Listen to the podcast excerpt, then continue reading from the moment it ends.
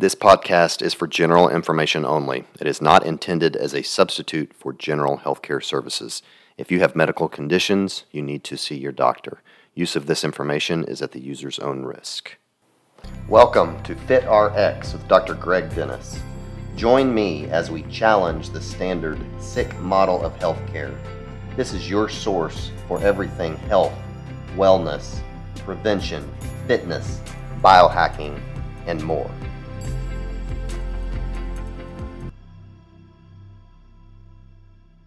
Hello, everyone. Welcome to another edition of FitRx. I'm your host, Doctor Greg Dennis. Uh, very excited about today's guest and topic. I am talking with Doctor Robert Lustig. Uh, he has a very extensive resume, and I'm just going to summarize and kind of let him fill in the blanks.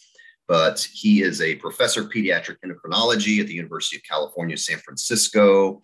He has become a leading public health authority on the impact sugar has on diabetes and obesity and mel- metabolic syndrome.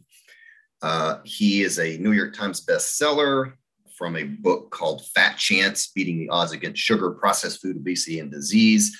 Uh, and his most recent book, which is what we're going to talk about today, is called Metabolical. Um, gosh, I could go on and on. He has one hundred twenty-five peer-reviewed articles, seventy-three reviews. He Uh, trains endocrine fellows. Um, he has been on multiple committees, and, and again, I'll let him fill in the blank. So just very honored to have him on the show. So Doctor Lustig, welcome. Well, th- thanks very much for having me, Doctor Dennis. But to be honest with you, I'm not filling in any blanks. Okay. Okay. Well, you're a, a seasoned veteran in this field. We'll, we'll leave it at that, and, and very well respected in this field. So So you wrote this book, Metabolical. It was a fantastic book, by the way. Uh, Thank you. You know, I've, you know, this is what I do with you know, hosting this podcast. So I read a lot of health and wellness books and longevity books. And a lot of times, you know, they just kind of say, you know, the same thing more or less. And uh, frankly, I sometimes get bored with them. And I loved your book. Like I took so many notes, and I found myself as, as I was reading stuff saying, yes, exactly. You know, and so anyways, it, it just really got me excited. Well, I appreciate uh, that, because I actually wrote it for doctors. Okay. I could, I could never tell my publisher that, because then yeah. they would never publish it. But in fact, I wrote it for doctors, because doctors don't learn nutrition. Yeah, absolutely. twenty percent yeah. of medical schools even have a nutrition curriculum. And those that do, the number of contact hours is nineteen point six median, right? Yeah. You get six thousand hours of training. Okay, and nineteen point six of them are nutrition, except that nutrition could solve seventy-five percent of the medical problems in this country. Absolutely. So that's a pretty distinct dichotomy. And the thing is, doctors have left it to dietitians. And dietitians, to be honest with you, you know, they're married to the calorie. And yeah. I wrote this book in part to try to drive the final silver stake through the heart of the calorie. Yeah. yeah. Right. And unfortunately, that means driving the silver stake through the heart of ninety percent of the dietitians, too. Yeah. Yeah, for sure. So you wrote a previous book about fat, and then what? So tell the listeners just a little bit, maybe uh, a little bit more about your background, maybe that I didn't mention, and then just a little more about your motivation to to write this book, Metabolical. All right. Well, so in two thousand thirteen, I wrote my first book, Fat Chance. And the reason I wrote Fat Chance was because the standard mantra from everyone, the doctors, the dietitians, the general public, the world, is you are what you eat. Now, the person who was misquoted, Antoine Briat-Savarin, who wrote The Physiology of Taste in eighteen twenty-five, did not say that. What he said was, tell me what you eat, and I'll tell you what you are. That was right. Okay. But you are what you eat is not right. It's not the same. Those are not uh, uh, synonymous. So I knew that was not true. I knew that metabolism was important because I had studied nutritional biochemistry in college. That was what I majored in. And then I went to medical school, and they beat it out of me. And none of my patients got better. And then when I started doing research, and I realized that the problem was leptin and insulin, and it was pure biochemistry, and that when we solve the biochemistry, we solve the behavior, I realized that I needed to write a book. And so Fat Chance said, you are what you do with what you eat. That is, metabolism is more important than calories. As it turns out, calories are actually detrimental to our thinking rather than helpful. I, you know, I want to make that clear. But in the eight years since Fat Chance was published, it became even more obvious that the food industry knew this a long time ago, and they have deep-sixed it on purpose. My colleagues here at U C S F, Kristen Karnes, Laura Schmidt, and Stan Glantz, uncovered the treasure trove of documents from the sugar industry over the last seventy years, and we basically know what they were thinking. We have they have exposed the dark underbelly of the food industry by putting all of the science together with the politics and with the um, uh, changes in policy that have occurred over the course of the last seventy years. I came to realize that in two thousand thirteen, I got it wrong. I said, you are what you do with what you eat. Really, it's you are what they did with what you eat, which is very different. And people need to understand that it's not what's in the food, it's what's been done to the food, what they did with what you eat, that has caused this pandemic of chronic disease, type two diabetes, hypertension, dyslipidemia, cardiovascular disease, cancer, dementia, fatty liver disease, polycystic ovarian disease. These eight diseases are not diseases. They are symptoms of a much more, shall we say, pernicious and egregious phenomenon, which I'll sum up in two words: mitochondrial dysfunction. All of these diseases are because of defective mitochondria. Now, people want the pill. People want the medicine. How do you fix a mitochondria? Well, we've been trying to fix mitochondria for a long time. Guess what? We can't get there. There's no pill that will fix this problem. These diseases, and I put them in quotes, are not druggable. There's no drug that fixes any of them. They treat symptoms, sure. You know, so we have L D L lowering agents, we have oral hypoglycemics, we have, you know, um, osteoporosis agents, we have, you know, um, uh, all sorts of uh, diseases that basically nibble around the edges in terms of symptoms. We have antihypertensives, et cetera. But ultimately, they're not solving the problem of the mitochondria. And that is why our lifespan and our health span continue to decline, despite the fact that we have, quote, the best medicine in the world here in the United States. We don't, okay, because we lost sight of what's actually important. All of those diseases I talked about before, none of them are druggable. They're all foodable. Food can act either as medicine, if it gets to the mitochondria, or it, act as po- it can act as poison if it actually causes dysfunction of the mitochondria. So I wrote this book to ask the question, is processed food food? That's a rhetorical question. Is processed food food? Is Cheetos food? Now, food industry will tell you, of course it's food. You know, um, most doctors probably say, well, if you like them, you know, and it's got calories. In fact, what is the definition of food? Here's the definition from Webster's. A substrate that can be used to uh, enhance the growth or energy burning of an organism. What if you put something in your mouth and it actually alters or inhibits that growth?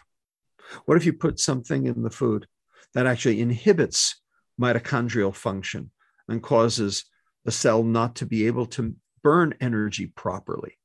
Would you call that food? That's called poison. And that's what I show in the book, is that ultra-processed food, because it inhibits growth, and because it inhibits mitochondrial function and A T P generation, ultra-processed foods actually poison. So you, you kind of start off in the book with that, and that we are being poisoned by processed foods. And you have an interesting definition of foods that are healthy. You say that foods that are healthy, number one, protect the liver, and number two, feed the gut. Those that do neither uh, are poison. Those that do only one are bad. So uh, expand on that. Somewhere in the middle, right? They're they're they're they're not healthy. They're not poison. They're in the middle. Example of that would be juice. So, does juice protect the liver? You've taken the insoluble fiber out of the juice. You flood the liver with simple carbohydrate, sugar, glucose, fructose. You overwhelm the liver's capacity to metabolize it. The liver has no choice but to take the excess, turn it into liver fat. That liver fat mucks up the works and workings of the liver and leads to hepatic insulin resistance. That generates hyperinsulinemia all over the body because the pancreas is trying to make the liver do its job. And so now hyperinsulinemia drives uh, cell proliferation, in other words, altered growth, and is, you know, the nidus for most chronic metabolic diseases, is this phenomenon of insulin resistance. In addition, because of the fructose, the mitochondria can't work well, and that's one of the reasons why you generate the liver fat, because the liver can't burn the fructose to completion. So you have basically turned what was a food, an orange, say, into something that's, quote, poisonous because it doesn't protect the liver. Orange juice. Now, orange juice still has soluble fiber, and soluble fiber has some metabolic benefits. It moves the food through the intestine faster, so you get the satiety signal sooner. That's a plus. In addition, soluble fiber can be uh, can work uh, be the substrate for the colonic bacteria to make short-chain fatty acids, which are anti-inflammatory and anti-insulin, which is good. So you're feeding the gut to some extent. And so, so it turns out juice, it turns out juice is not as good as an orange, but it's not as bad as a soda. And that's what the empiric data show. And, and so to use your example, uh, you're talking about like Cheetos or Doritos, whatever you said, uh, those are doing neither. Uh, they're not protecting right. the liver. They're not feeding the gut. Therefore, in your definition, They're they're poison to the body. That's right. Exactly right. Interesting. Okay. So um, let's get a little bit deeper in the book. So in part one, you have, uh, it's titled Debunking Modern Medicine. So uh, you talk about some insulin one oh one, and that uh, you mentioned that obesity is a red herring. Uh, you said, forget obesity, fix the metabolic problem. Talk about that. So everyone thinks obesity is the problem. You know, Surgeon General tells us obesity is a problem. Uh, National Institutes of Health tell us obesity is a problem. Is it? Really? So if you actually look at the data, our country, thirty percent obese, seventy percent normal weight, B M I over thirty, B M I under thirty. eighty percent of the obese population is metabolically ill. I don't argue that. That is absolutely true. fifty-seven million fat, sick people. Okay. But it turns out twenty percent of the obese population is not. They're metabolically healthy. We have a name for them, M H O, metabolically healthy obese. They will live a completely normal life, die at a completely normal age, not cost the taxpayer a dime. They're just carrying extra, you know, spare baggage around their behind. Big butt fat, if you will. Okay. Cosmetically undesirable, but metabolically inert. They're not costing anybody anything. Conversely, turns out when you look at the normal weight population, B M I under thirty, seventy percent, sorry, sorry, take that, forty percent of those have the exact same metabolic defects as did the obese. Normal weight people get type two diabetes, hypertension, lipid problems, cardiovascular disease, cancer, dementia, fatty liver disease, polycystic ovarian disease too. And they get it for the exact same reason as the obese did, because their mitochondria are poisoned, but they're normal weight. When you do the math on forty percent of seventy percent of the t- total, turns out there are more thin sick people than there are fat sick people. And it's the thin sick people telling the fat sick people that they're the problem. They're not. I mean, they're part of the problem. But the thin sick people are just as much of a problem, if not more. And when you do the math on the two together, the sick population accounts for more than fifty percent of the U S population. And that's what makes this a public health crisis. And if normal weight people get it too, how can it be about behavior? That looks more like exposure. That looks more like cholera or influenza or tuberculosis or COVID nineteen for that matter, where some people get it and some people don't, potentially even in the same household. So this notion that it's about obesity has to go. It's about metabolic health. It's about metabolic dysfunction.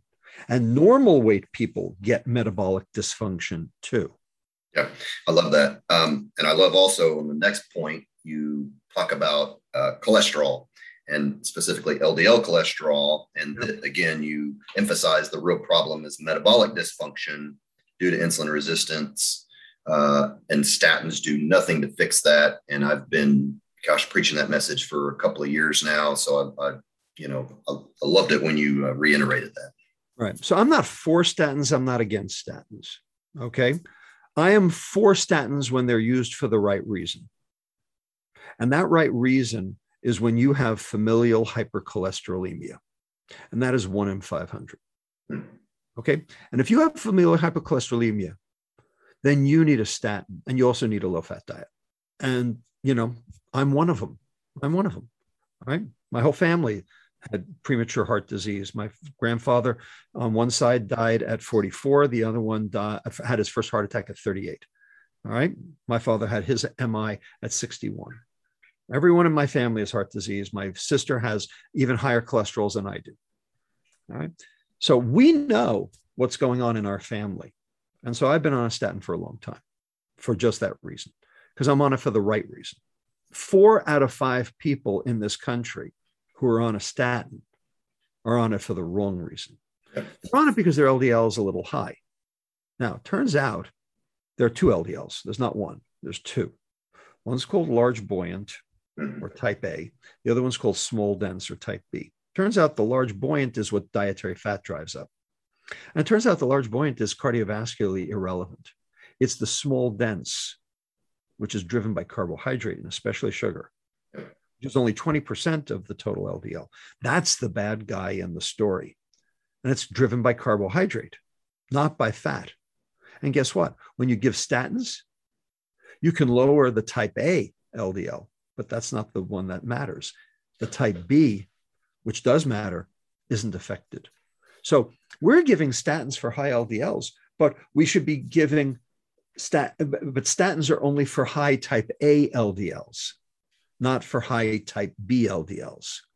So what do you do for high, high type B L D Ls? Very simple. Get rid of the sugar. Yeah. And I, I think we look at cholesterol panels completely wrong. I think we should pay more attention to the triglyceride to H D L ratio, which back to your point is an indicator of metabolic health. Uh, That's right. If you're, if Jerry Reaven, Jerry yeah. Reaven, you know, who coined this term Syndrome X originally in nineteen eighty-eight. He was the one, you know, I mean, I had a lot of complaints about Jerry Reaven. I was not his fan, but he did one say one thing that was right. And that is the triglyceride to H D L ratio is the poor man's measure of insulin sensitivity. Yep. That I do agree with. Yep. And the reason is because triglyceride is what comes out of the liver. All right. Triglyceride is what the liver, the, the sugar that gets turned into fat in the liver gets exported as triglyceride. So when you measure the triglyceride, you're figuring out what your liver's doing with the sugar, not what your liver's doing with the fat. That's in the L D L.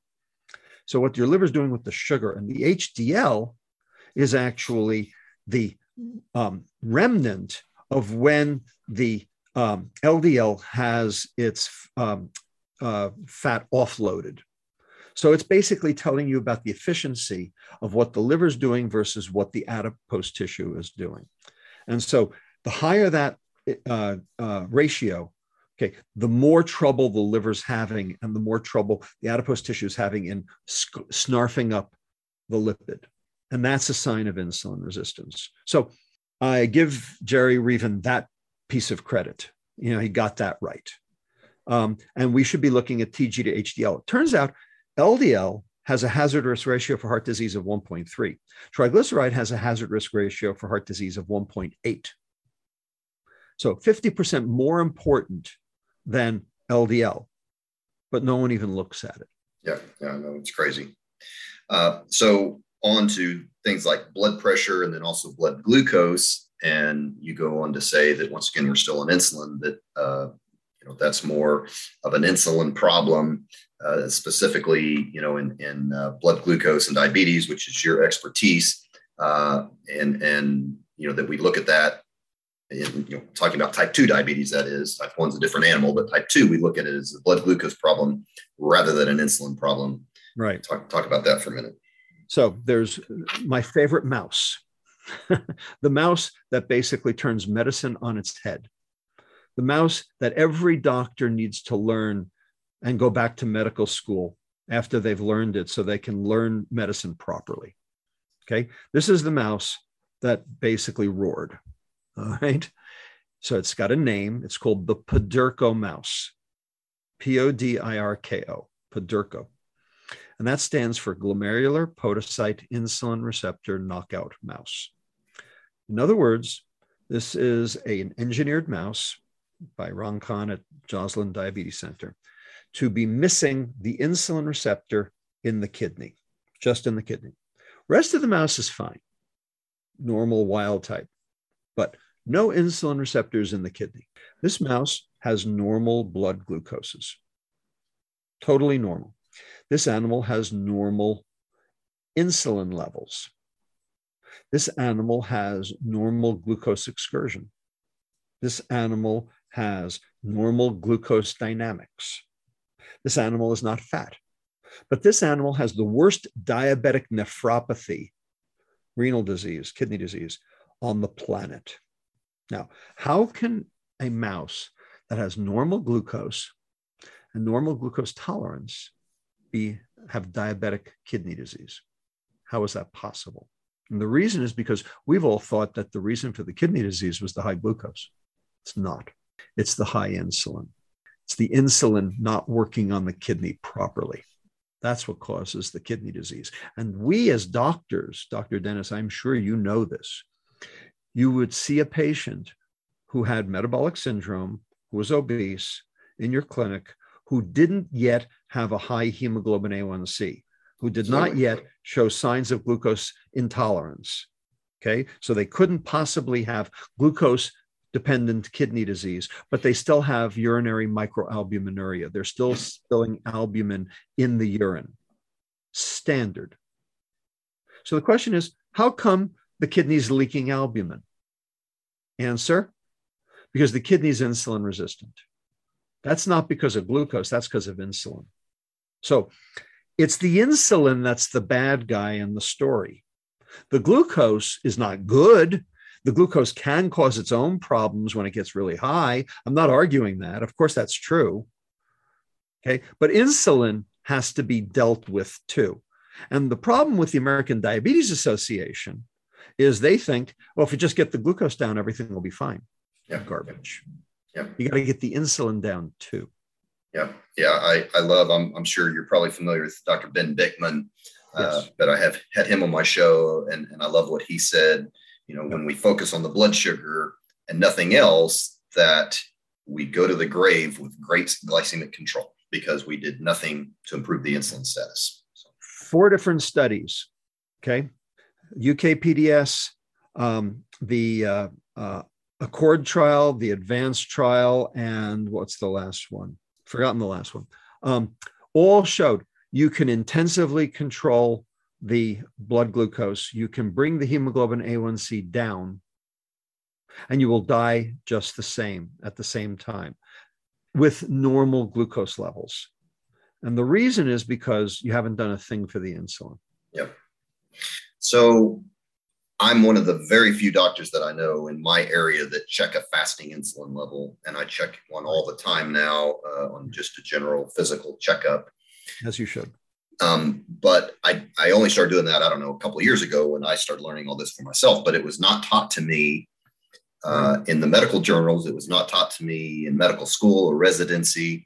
Right. So when do you think this concept that we're talking about will get to the mainstream doctors, or will it? When when doctors start reading Metabolical, that's when. Okay. Um, so here's the here's the here's the problem. Okay, the American Diabetes Association actually recommends against drawing a fasting insulin. So how come I'm sitting here telling you that you're doing the right thing, and the American Diabetes Association? All those guys, you know, all with, you know, with the big hats and, uh, and the big heads too, um, are telling you you're doing the wrong thing. Who's right? Me or them? Why do they say what they say?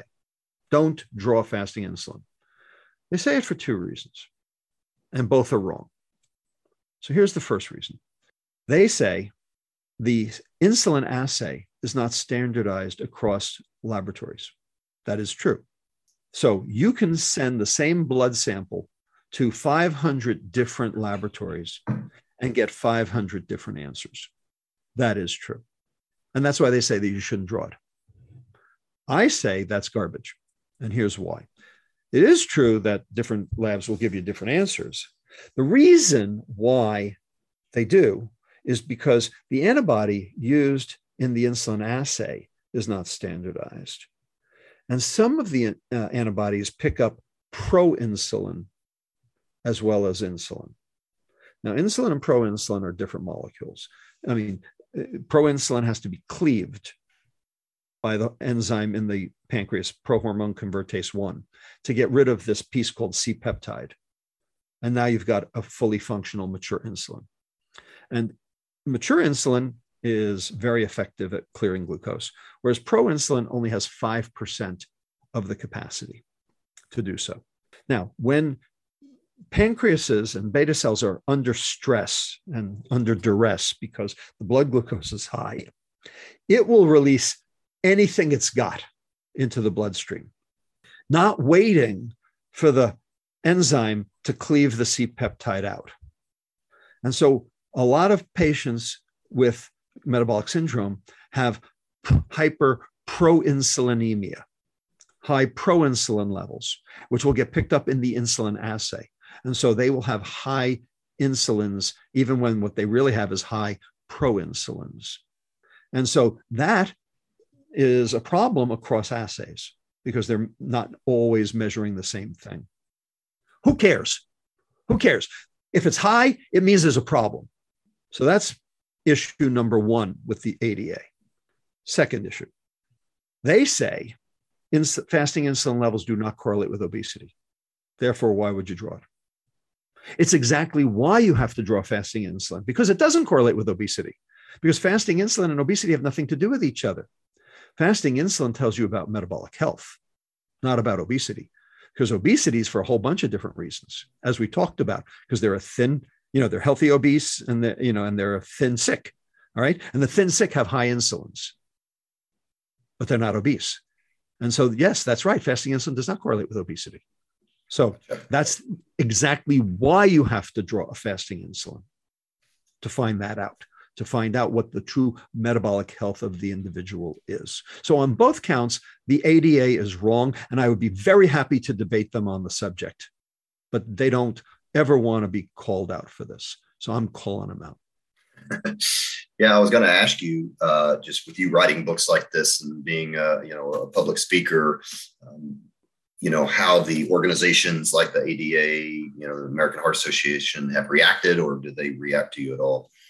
Well, you know, it's interesting. The American Heart Association asked me to be a member of the Bay Area Board of Directors. Now, the reason they did that is because, as you know, the American Heart Association was the one who originally said saturated fat was bad. Mm-hmm. That's, you know, goes back a long way. They're, you know, on record as having done that.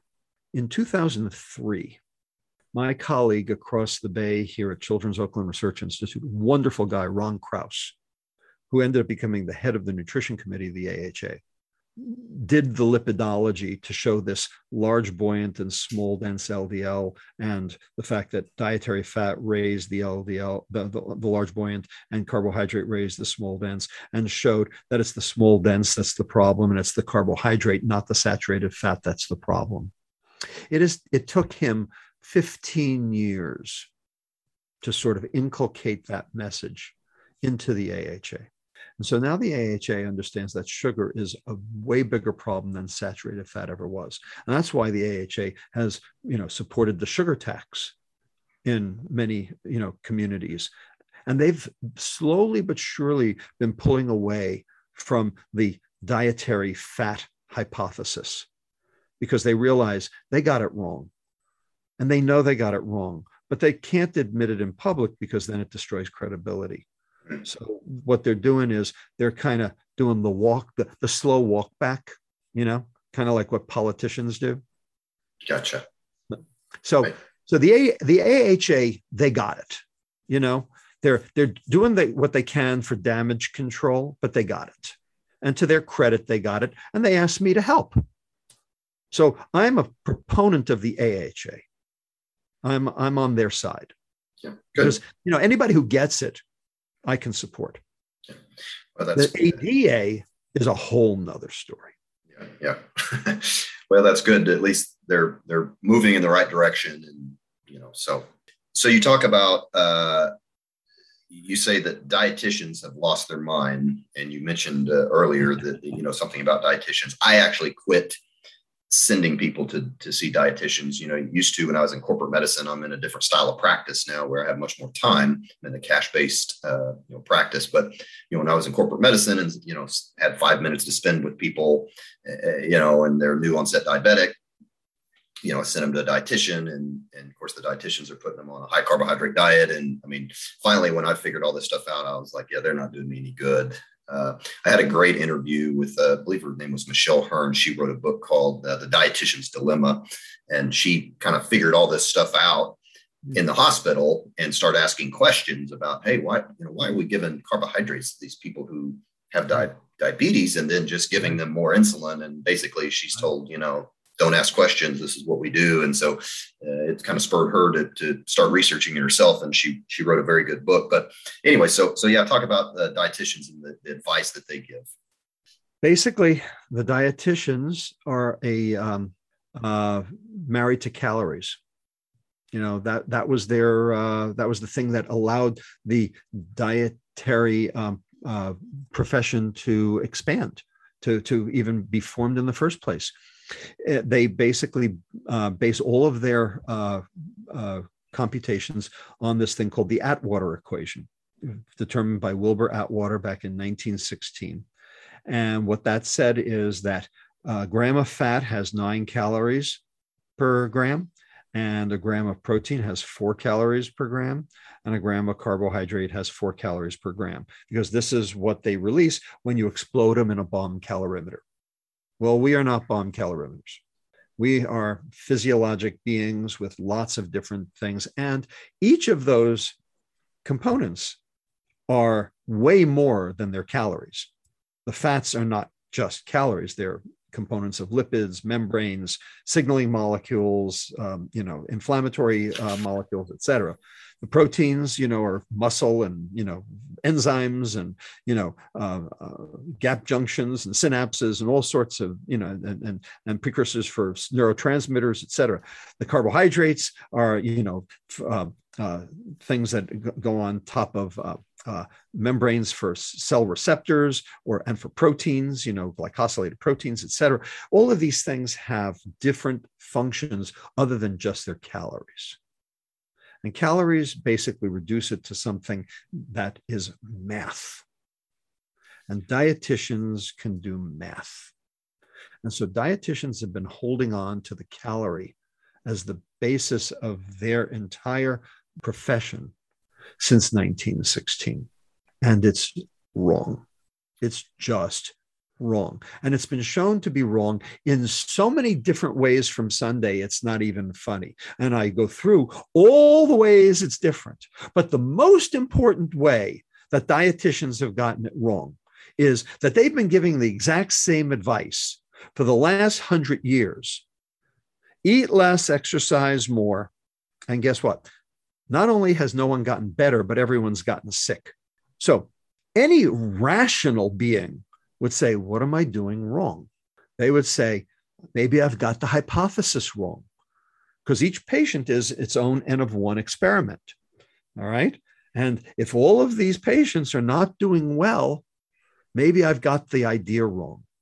And Einstein's theory of insanity is doing the same thing over and over again and expecting a different result. Well, the dietitians have been doing the same thing over and over again for one hundred years, and they haven't gotten a different result, but they're still doing it. Thus, according to Einstein, dietitians have lost their mind. They are insane. So you don't you don't foresee that changing anytime soon? Well, so uh, like Michelle Hearn, who figured it out for herself, about ten percent of the dietitians get it. They understand that this is not math. This is science. And you have to understand that different foodstuffs are metabolized in different ways and cause different effects, irrelevant and irrespective of its calories.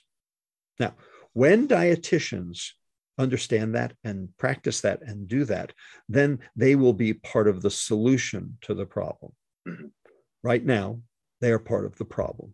Yeah.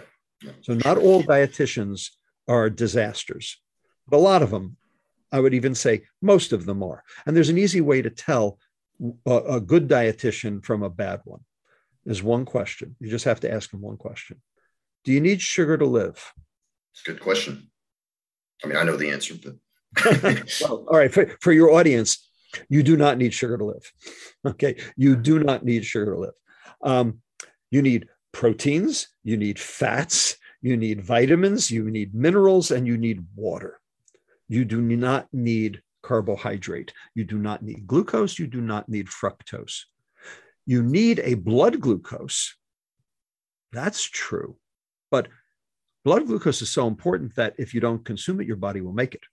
The Inuit, the Rendili, the Tokelau, the um, indigenous tribes, they eat meat and milk and blood. And the Inuit, you know, the whale blubber, they, you know, they didn't have a place to grow carbohydrate.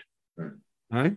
They still had a blood glucose because their liver would turn fat and protein into glucose. It's a process called gluconeogenesis. So glucose, having a blood glucose is very important, but consuming that glucose is not. So the concept that you need sugar to live is just completely wrong. Yeah. And I will say all those uh, uh, cultures that you mentioned um, have very little chronic disease as well. That's right. Exactly right. Because they have very low insulins. Yep. Yep. Um, my next question, and I love this uh, part of the book, because if if I was taught this, you know, I've maybe I was and I forgot it, but you go into a little bit of the history of evidence-based medicine, uh, you know, and kind of why doctors are taught to practice the way that we practice. And like I said, I love that section because when I talk to other doctors and, and I practice a little differently now, I didn't used to, um, but they always come back to that. And I used to say that too. When, when patients would question me or anybody would question me, I would say, oh, I practice you know, evidence, quote, evidence-based medicine. And now doctors yeah, are going to say, I, I practice evidence-based medicine. Well, evidence-based medicine, you know, I've come to find is not all it's cracked up to be, but, but you talk about kind of how that got started. So explain that a little bit, if you will. Well, so how do we know what we know? You know, it's the great question of epistemology. And it has really come into its own as a question, you know, with uh, social media and, you know, disinformation on, on the internet. Uh, how do we know what we know? All right, well, we know it through various experimentation. That's how we know what we know. All right, and we build on theories, you know, and we basically wait till something's proven before we can build any further. And yeah, I'm all for that. But the question is, what level of proof do you need? What level of proof satisfies the criteria for proof? And there are different levels of proof. So at the bottom of the pyramid of hierarchy for proof is um, uh, expert opinion. Next, ecological studies. Ecological studies are interesting, but by no means proof. Then comes correlation. And correlation is not proof. And the reason correlation is not proof is because just because something's correlated with something doesn't mean it's causative of something. Like, for instance, ice cream consumption is associated with drownings. So your parents probably told you, don't go in the water after you've uh, eaten. I know mine did, and I hated them for it. All right. Turned out that was completely untrue. And the reason it occurred was because, yes, it is true ice cream consumption associates with drownings. So does ice cream cause drownings, or do the survivors of, of a drowning victim, you know, uh, you know, bury their heads in a, you know, banana split? You know, which is it? Reverse causation, intermediate causation. You don't know, because correlation doesn't answer that question. Turns out when you eat ice cream, it's because it's hot. And when it's hot out, people swim. And when people swim, people drown. Okay. Had nothing to do with the ice cream. Okay. So, so correlation is discovery. Oh, it's interesting. These two things are associated with each other. I wonder if they're causative. Let's figure out how to do a study to figure it out. Then you go up the hierarchical ladder a little further, and you get to something called econometric analysis. An econometric analysis takes into account natural history studies, but the key to econometric studies is you have to have a time component. So you're looking at the change in a disease process over time compared to the change in a potential instigating factor over time, taking into account all the confounding variables. This is the level of proof we have for tobacco and lung cancer. There's no study that says, okay, here we took a bunch of naive patients and we made them smoke for fifty years and look how many lung cancers they got compared to a group that we made sure didn't smoke for fifty years. You got data like that anywhere? Never going to get it either. But we know that tobacco causes lung cancer. And the reason we know it is because of the level of proof is an econometric analysis, the change in lung cancer over the change in time compared to the change in smoking over the change in time, taking all other things, including pollution, asthma, and, you know, many and virtually every other disease into account. That's an econometric analysis. And that's the level of proof we have for sugar and diabetes. So we know that sugar causes diabetes because you have to satisfy four criteria, according to econometric analysis. These are the Bradford Hill criteria, um, famous you know, by Austin Bradford Hill, who f- did this in nineteen sixty. You have to show uh, dose, more sugar, more diabetes. You have to show duration, longer sugar exposure, more diabetes. You have to show directionality. That is, those places where sugar went up, more diabetes, those places where sugar went down, less diabetes. And finally, most importantly, for causation, you have to show precedence. Something has to precede something else in order to be causative. Three years. Wherever sugar changes in the world, diabetes changes in the same direction three years later, up or down. So we have econometric proof of sugar causing diabetes. Now, that's proof. That rises to the level of proof. And then, of course, we have randomized control trials. But only ten percent of what we know in medicine today are from randomized control trials. The rest of it is either econometric analysis or just dumb luck. Yeah, interesting. So, you know, you also talk a little bit about, you know, because most doctors, they just, they know how to give medicine. You know, you come in with whatever, you know, they're not treating any kind of underlying disease process by, you know, reversing the, the high insulin levels or anything like that. They just give medicine. But you talk about how that was kind of ingrained in the medical institution from, from early on. Yep. Um, speak on that just briefly, if you would. So in nineteen ten, American medicine got turned on its head. Up to that point, we had a lot of, shall we say, uh, uh, witchcraft. Things like phrenology and uh, ice baths and all sorts of, you know, like weird stuff. And I was hey, being don't, don't, don't, don't, don't knock ice baths. I, I love oh, ice baths. I'm, ki- I'm kidding. I'm, I'm kidding. I'm kidding. Actually, I, I, do, I, I do a lot of cold thermogenesis. My listeners right, know that. Okay. But, but well, there's, I mean, saunas, I mean, you know, what they do in Finland is pretty cool. Yeah, um, yeah, yeah. Anyway, bottom line is that it was pretty much un- an unstandardized and unregulated uh, discipline. In nineteen ten, a specific report was issued called the Flexner Report, and it basically took American medicine to task and basically paved the way for what is now called evidence-based medicine, which is basically drug therapy, pharmacologic therapy. Now, the Flexner Report was written by an education reformer by the name of Abraham Flexner, who happened to have a brother who was the president of the Rockefeller University, at the time, Rockefeller Institute for Medical Research in New York City, Simon Flexner, who knew John D. Rockefeller, obviously, because Rockefeller hired him for this position. Now, Rockefeller was the original drug kingpin. Everybody knows him for Standard Oil, but they don't know him as a pharmaceutical titan. Rockefeller had a lot of issues, but making money was his, his forte. And he had a lot of oil, and he had a lot of a byproduct of oil refining called coal tar. And he needed to figure out how to make money off this byproduct called coal tar. And it turns out that coal tar was very useful to people with skin diseases like eczema and psoriasis. It was even used in some cancers. It turns out it actually causes cancers, but at the time they didn't know that. And so, um, so Rockefeller was very interested in pushing drug therapy, particularly coal tar therapy, as a method for basically opening up a second market for himself. And so he commissioned Abraham Flexner to write this report with the idea that he could get modern medicine to adopt a pharmacotherapeutic approach so he could have an increased market for coal tar.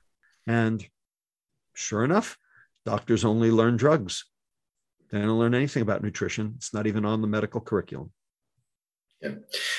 That was what I was saying. I don't know if I had ever learned that uh, or ever read that. No, why, so that was, why would you learn that? yeah, yeah. It, it was fascinating to me, just, you know, reading that. And I was like, huh, that, I mean, that makes sense. But I guess I just never really knew why we're taught the way that we're taught. Well, you know, a big, big pharma underwrites, you know, the overwhelming majority of medical school education. So like, why would you learn that? Interesting. Um, Well, uh, we, we don't have time to go through all of these, but uh, you talk about, and I'm just kind of moving on here, but, and, and you mentioned it earlier about debunking chronic diseases. And uh, you mentioned eight processes related to chronic diseases. And I'll just let you kind of pick a few uh, to hit the highlights here, but uh, you talk about glycation, oxidative stress, mitochondrial dysfunction, which you mentioned, insulin resistance, membrane integrity, inflammation, epigenetics, and autophagy. So, um, just kind of pick a few of those and talk about how those are related to chronic disease. I'll pick, I'll pick all eight at once. Okay. Okay. They all cause dysfunction of the mitochondria. Okay. So mitochondria are absolutely essential to cells because they're what generate the power that cells use to stay alive.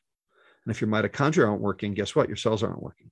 Well, each of those subcellular pathologies that you just rattled off, okay, are what's going on underneath, inside the cell, that's leading to the cells getting sick. But there are ways to keep your cells from getting sick, and that's by keeping your mitochondria healthy. But drugs don't get to the mitochondria. Food does. But food also, processed food, also gets to the mitochondria and inhibits mitochondrial function.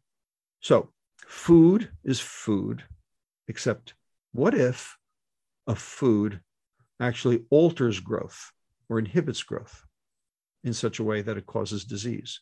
What if a food inhibits mitochondrial function so that you can't generate A T P? Is it food anymore? Well, it turns out that processed food, because of its causing insulin resistance, alters the growth pattern of the cell to an extent that it actually causes damage and kills the cell, just like we talked about with the kidney. All right. And sugar, which is the cause of the insulin resistance, inhibits three, count them, three separate mitochondrial enzymes that are necessary for appropriate A T P generation. And here they are: A M P kinase, A C A D L, acyl-CoA, uh, sorry, acyl-CoA dehydrogenase long chain, and finally C P T one, carnitine palmitoyl transferase one, which is needed to shuttle the carnitine in and out of the mitochondria to uh, uh, bring fatty acids in for oxidation. So defects in all three of those lead to dysfunctional mitochondria. So sugar, and thereby by proxy, ultra-processed food, which is where the sugar's hiding, is not a food. It's a poison. Which that's a great segue uh, to the next part, which is nutrition, because probably what everybody wants to know is, okay, how do we eat? What's the healthiest way to eat? So is it as simple as saying, eat real food? You know, I tell people a lot of times, eat food with one ingredient. Is it is it really that simple? If a food has a label, it's a warning label. Hmm. Because if a food, if nothing's been done to it, it doesn't need a label. So is there a label on a radish? Is there a label on a broccoli? Is there a label, label on an apple? No, because nothing's been done to it. Now, you can buy apple slices in a bag at the grocery store, and you think it's the same as the apple, right? Almost. It's almost the same. It's been destemmed. It's been deseeded. Okay. So does it say it on the package? Yes, it does. But it's an apple, right? Well, it's been processed. And only foods that have been processed get a label. So the degree of processing is what this is about. So let's, so there's an apple, then there's apple slices, then there's apple sauce, and then finally there's an apple pie.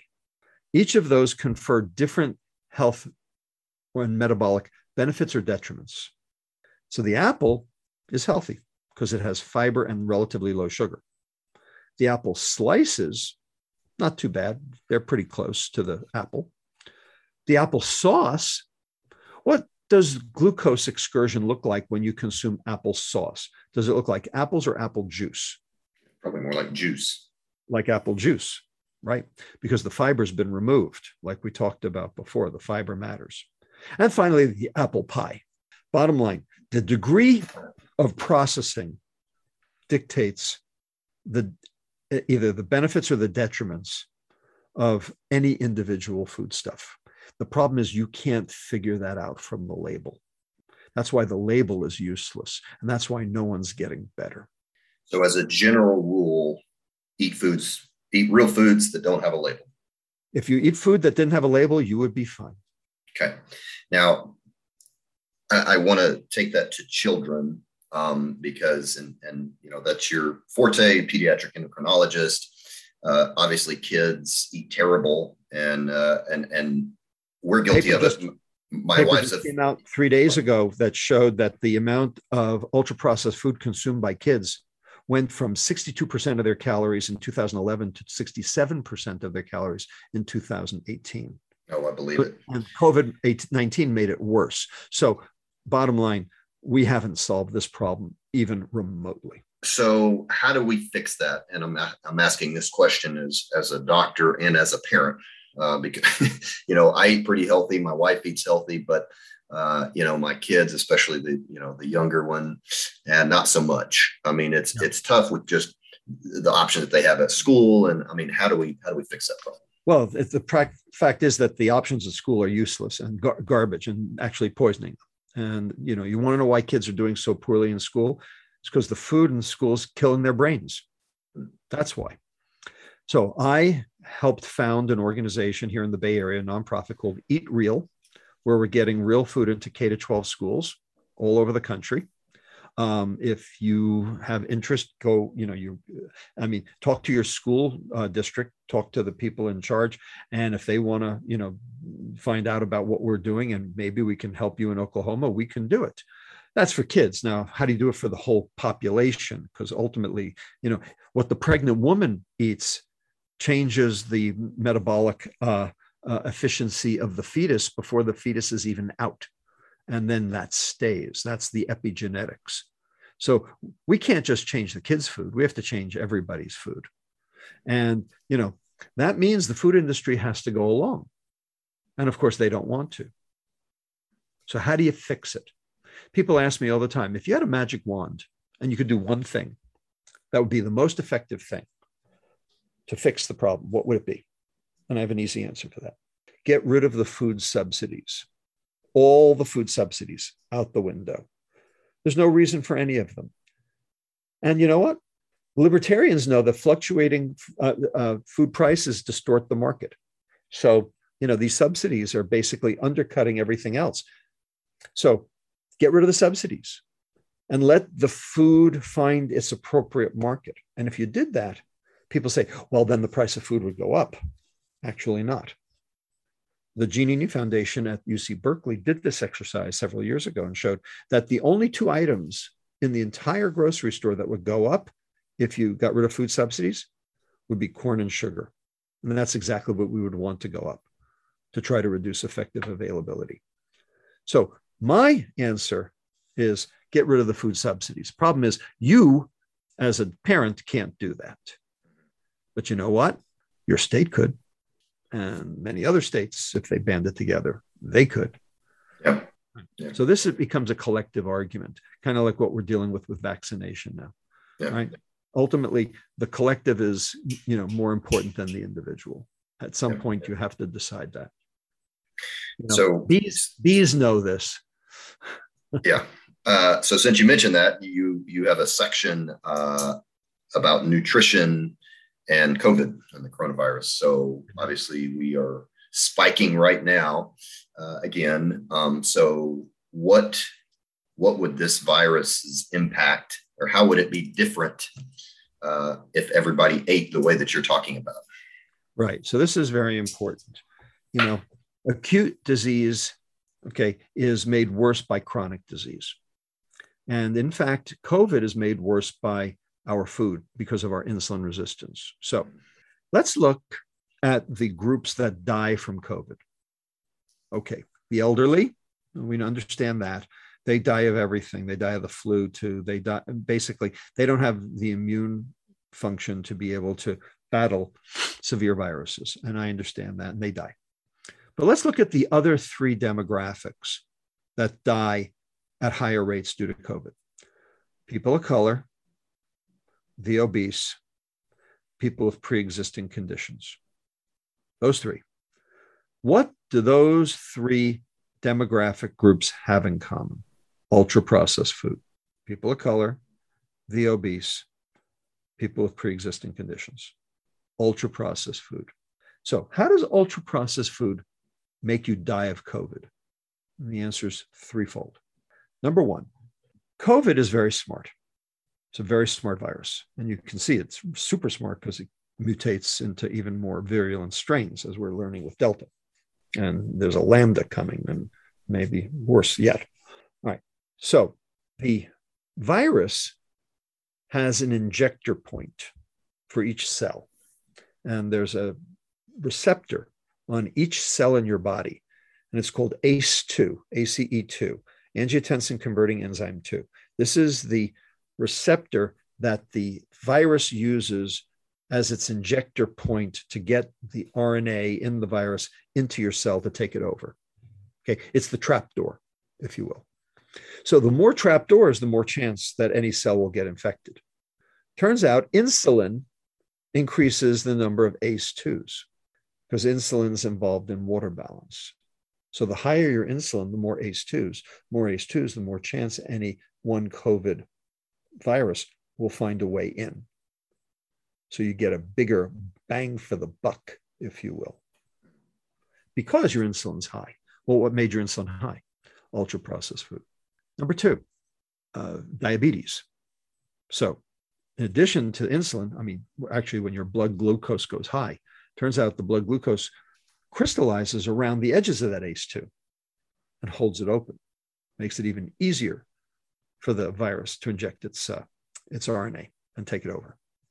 And number three, short-chain fatty acids.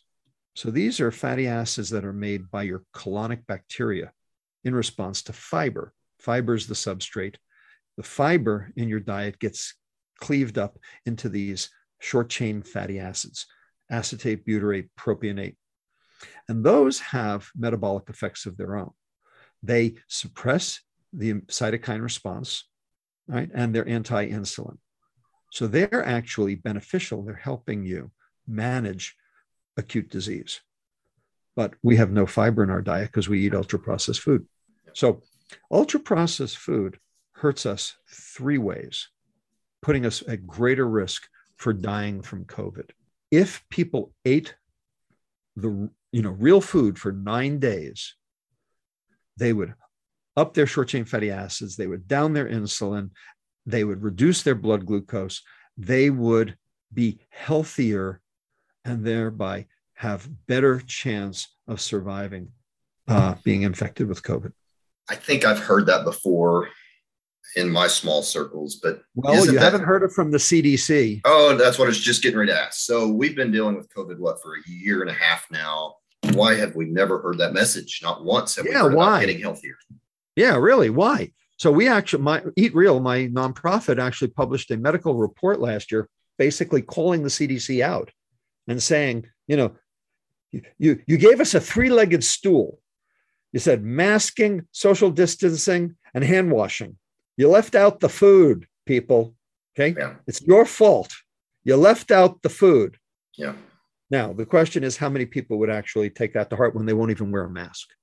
That's a different question. I really, and I've said this a lot, that if a, a year ago, even six months into this, if they would have used this platform to as motivation to get America healthier and, you know, talk about a lot of the things that you're saying, man, we could have not only saved a lot of lives, but just really transformed people, but they didn't. I mean, it's just all about, you know, vaccine and okay. Well, so I guess in, in summary, where I wrote down what you can do to protect yourself, basically you said the more ingredients, the more risk, maybe buy organic if you can, uh, buy from a farmer's market. Well, organic doesn't necessarily answer the problem. Organic will solve some of it because you'll get rid of pesticides and things that are also poisoning your liver. That's good. But, you know, you can have organic Oreos. That doesn't make them good. Yeah, good point. Yeah. Yeah. So the main thing is stopping the processed foods. That's eating, right. Eat, eating real foods. Eating real food that has low sugar, high fiber. That's the key. Low sugar, high fiber. Real food has low sugar, high fiber. Processed food is high sugar, low fiber. High f- sugar for palatability, that is sales. Low fiber for shelf life, that is depreciation. Sales and depreciation, sales and depreciation. It's only about the money. Well, okay. Um, well, this is great. Been a great conversation. Like I said, I, I love the book. And so I encourage.